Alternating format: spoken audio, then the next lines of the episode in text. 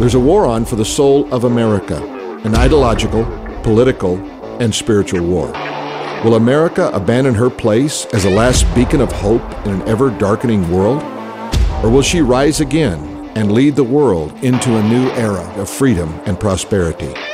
I am your host, Phil Hotsenpiller, and this is American Faith Battleground.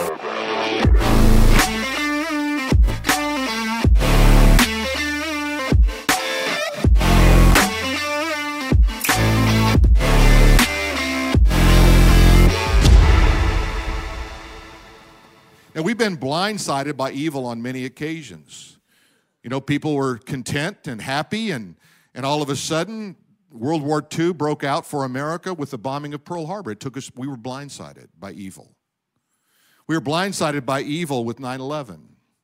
Throughout history, you see we're blindsided because we underestimate evil, not only on a global scale, but on an individual scale, we underestimate it. We underestimate what it means to compromise with God. We underestimate what sin does in our life. We underestimate what it means to not love the Lord your God with all your heart and all your mind and all your soul and all your strength. And we think we can kind of, you know, play both sides of the fence sometimes. We live a little over here, live a little over there. But no, God wants to, He knows what's best for you. I, I call the Bible the owner's manual. You know, if you got a car and you you don't know much about cars, you should probably check the owner's manual and see about changing oil and things like that.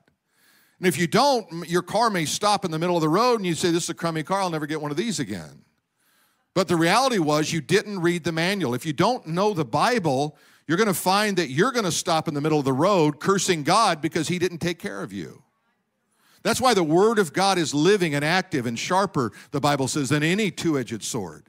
It pierces deep into the division of the soul and the spirit, the bone and the marrow, revealing the true intentions of the heart. That's why if you're not in the Bible, then you're probably feel free to do whatever you want to do. The Bible is a corrector. It's like a mirror. I look in the mirror and I go, that's what I look like. And the more you stay in front of the mirror, the more you know what you look like. Because it's easy, look yourself in the mirror, take off, and then don't realize something went haywire in the middle of the day. Well, that's what the Bible is. I have to keep it. That's why it says, lay up for yourself these scriptures in your heart that you might not sin against God.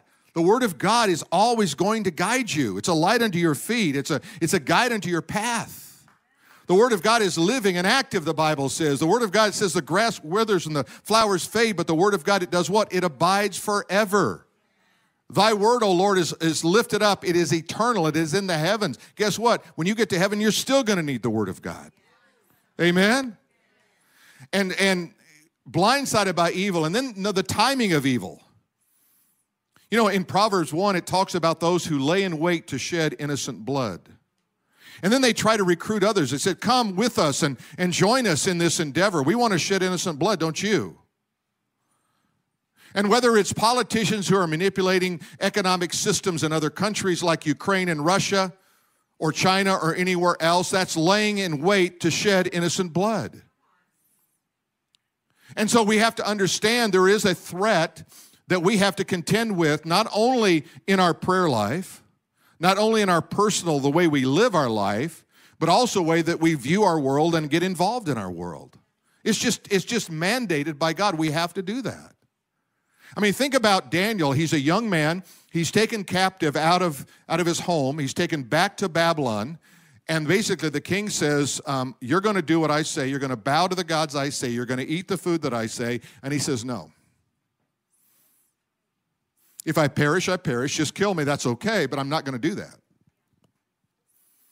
And we read about him because he didn't do that. The Bible doesn't have a lot of stories about those who didn't do that. You're remembered for the good you do, not for the bad you do. The Bible says the wicked are like rottenness to the bones of the righteous. How do you want to be remembered? There's an evil plan. So Satan has a plan. There's a story that's told. It's not a true story, but it is a story that illustrates a great point where Napoleon has gathered all of his generals around a map of the world.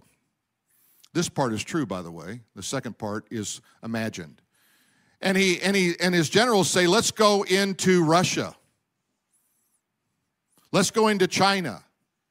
You know, they did go into Russia, they did not go into China. When he looked at China, he said, No, there lies a sleeping giant, let it sleep.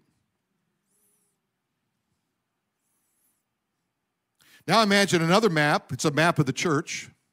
All the demons in hell have gathered around that map of the church. And one demon says, Let's go into the church and cause problems there. And Satan says, No, there lies a sleeping giant, let it sleep. Because if the church ever realized and harnessed its power in the Holy Spirit, they would be totally unstoppable. I think it's time to harness some power, don't you? Interesting, former Secretary of State Condoleezza Rice said this about the current crisis in referring to Putin. It says Putin appears erratic and is descending into something I've never seen before. He was always calculating and cold, but this is different. He seems erratic. There is an ever deepening delusional rendering of history. It was always a kind of victimology about what had happened to them, but now it goes back to blaming Lenin for the foundations of Kiev, Ukraine. Whenever, you know, this guy was a former head of KGB, he's not used to making mistakes. But there's an irrationality that doesn't even make sense here, even in the middle of really an outcry of the world and even the UN, who's we all know is so strong. Um, but there seems to be an ignoring that, and you and you wonder what is happening here. I, I see it as the plan of God. You know what God has been doing through COVID? He has been thinning out the crowd. He's been trying to figure out what Christians and what churches are going to stand for God. And a lot of you are here because your church wouldn't open. A lot of you are here because your church compromised somewhere along the way and you said, I don't want that in my life. And then a lot of people left here because they didn't want to stand for America. They didn't want to stand for truth. They didn't want to be in the mix. They just wanted to know three ways that they could love their wife more. And that's an important message, but there's a bigger message than that. Paul said, I did not shrink to teach you the whole counsel of God. And I warned you day and night that there's going to be those from the outside and those from the inside that are going to seek to divide the fold. You see, the Bible wants us to be strong in the Lord and the strength of his might. Amen? We have to put on the full armor of God. We must be willing to stand, not sit or run, stand against evil in our day. We have to understand the times that we're living in. Look at Matthew chapter 24 and verse 3. Jesus has gathered the disciples. They're sitting on the Mount of Olives. And the disciples came to him privately, saying, Tell us, when will these things be, and what will be the sign of your coming and the end of the age? Hey, I have that question, don't you? Jesus, will you tell me what will be the sign of your coming and the end of the age? And then Jesus in Matthew 24, I'd encourage you to read that chapter. We're not going to deal with it today, but read that chapter because he unfolds basically what the future is going to look like. And he brings you all the way up through the second coming in just one chapter. Well, let me, let me put it in perspective. We, we have a chart here, and, and if you want to take a picture of this, it might be helpful just to kind of go back and remember. Um, but if we look at Russia in prophecy, what I, what I want to do is I want to point out a few bullet points on here that are significant. You'll notice in uh, Second Thessalonians chapter 2 and verse 3, there refers to a great falling away. And what that is, that means that you're going to see Christian, those who call themselves Christians are going to fall away from the faith. That's just going to happen. He says, in the latter days, it's going to happen more repeatedly than you can imagine. You'll hear people say, well, he used to be a Christian. I always say, the one who says he used to be a Christian, he never was a Christian. Okay? Now, notice that I've got, so I think we're in the period of the great falling away already. I don't think we've seen the culmination of it. We're just, it's beginning. Uh, then you see Ezekiel 38, 39 is falling in, the, in line somewhere before the rapture of the church. 1 Thessalonians chapter 4, verses 13. And then when the church is gone, it says the Holy Spirit, the restrainer of evil, leaves planet Earth, opens the way up for the tribulation.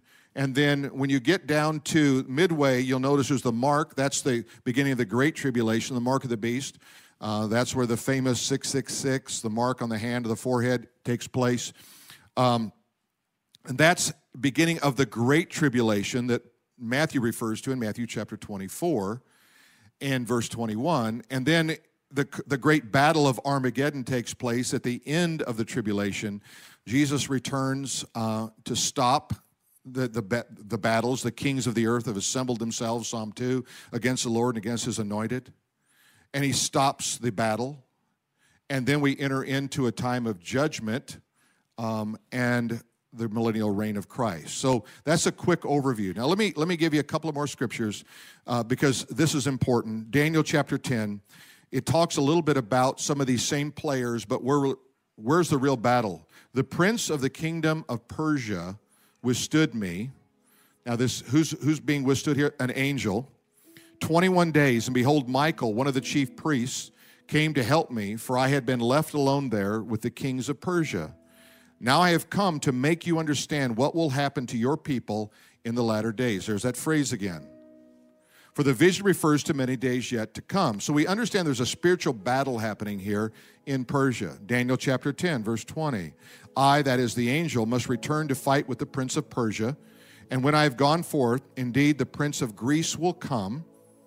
But I tell you, with what is noted in the scripture of truth, that no one upholds me against these except Michael, your prince. So what's happening? There are demonic forces behind the scenes in every nation on planet Earth trying to control the destiny of people. But what do we do? Well, Ephesians chapter 10 be strong in the Lord.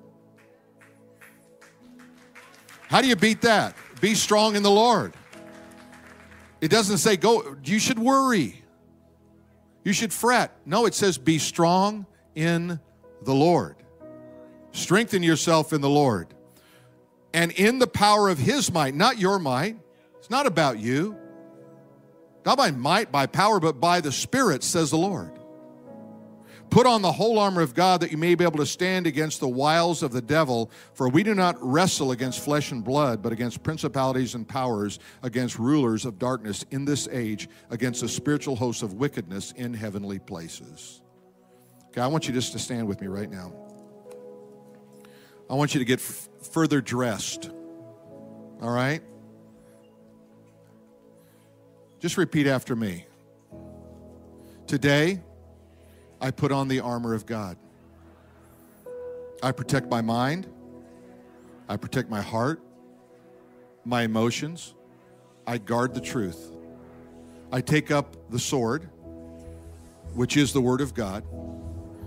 I put on the shoes of the gospel that I might spread God's love and salvation message. I will stand in the midst of the storm in the power of the Lord and the strength of his might. Amen. Let's sing together. I want to thank you for listening to American Faith Battleground.